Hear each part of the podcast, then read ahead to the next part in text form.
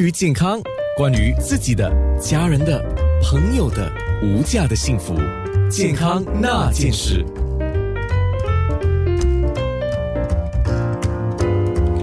这个时候，我是跟。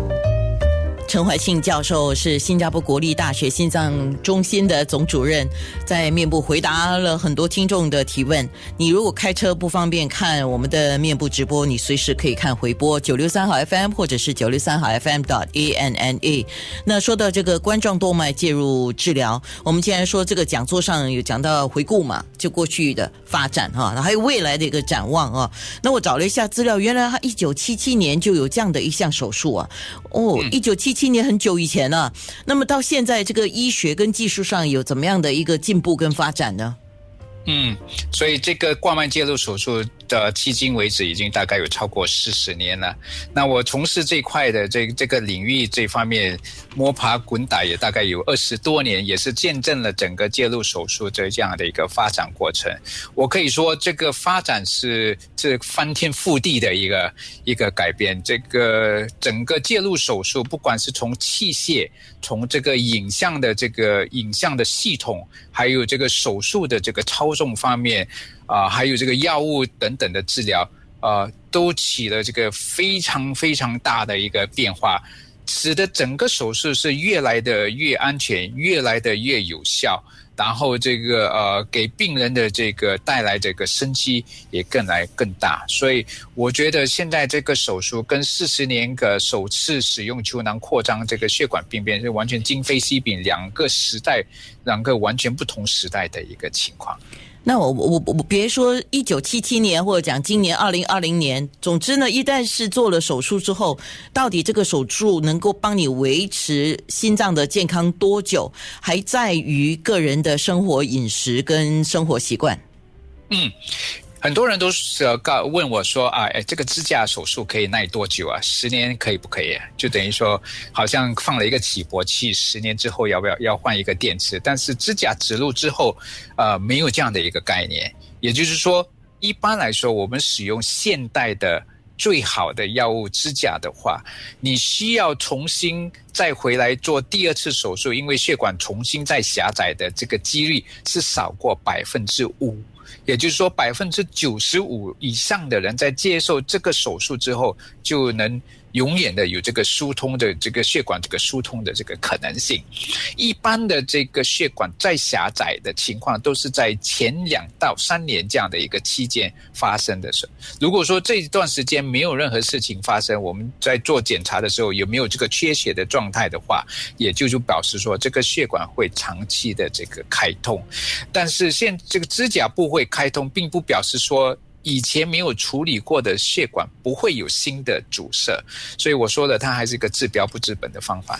如果说要预防这个血管不要有新的这个斑块啊形成的话，还要靠这个生活方式还有药物的一些治疗。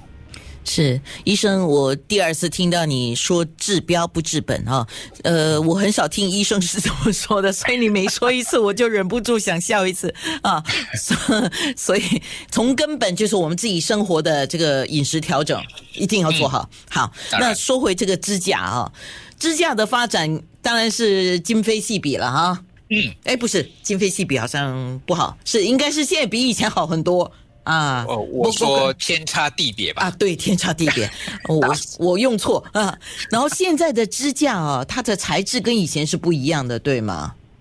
对，这个支架这个设计也是起了一个啊非常大的一个变化。从这个支架的金属材料来说，也是很大的变化。早期我们都是用不锈钢，现在我们都用都用的是一种合金啊，合金的一些材料就是说比较坚韧。然后它这个对生物的这个包容性也更加强，就不会造成任何的这个身体的这种啊这种内部的这种反应。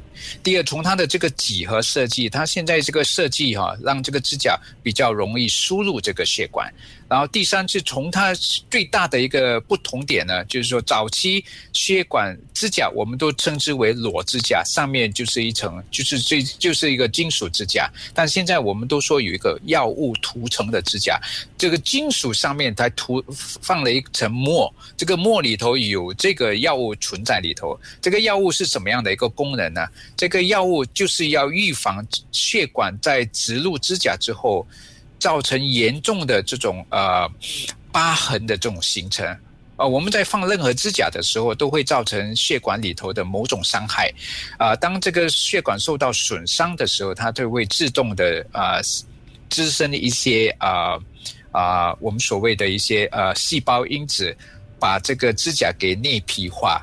当这个复合的过程的过于激烈的话，就形成一种疤痕，就等于说有的人切了这个受到刀割的时候，它会产生很多疤痕，就是 keloid 的这样的一个情况。同样的，在放了指甲的时候，某些人这个血管里头会滋生，造成一种内膜增生的一个情况。就是一种疤痕的一个状态，然后使这个血管重新再狭窄，所以这个药物它就是一种抗增生的一个功能，确保这个复合过程啊比较缓，比较能缓和，减少这个血管支架再狭窄这这样的一个问题。就是涂了这个药的话，提高了整个有效性还有这个安全性。也就是说，现代的支架它跟我们身体的兼容性提高了，排斥性减少。非常高。哦，对，哇，就基本上没有任何的一种炎症反应，或者是一种抗拒的一种啊作用。诶，等一下我问一个问题，在面部直播上，我想问呃 陈陈教授一个问题，健康那件事九。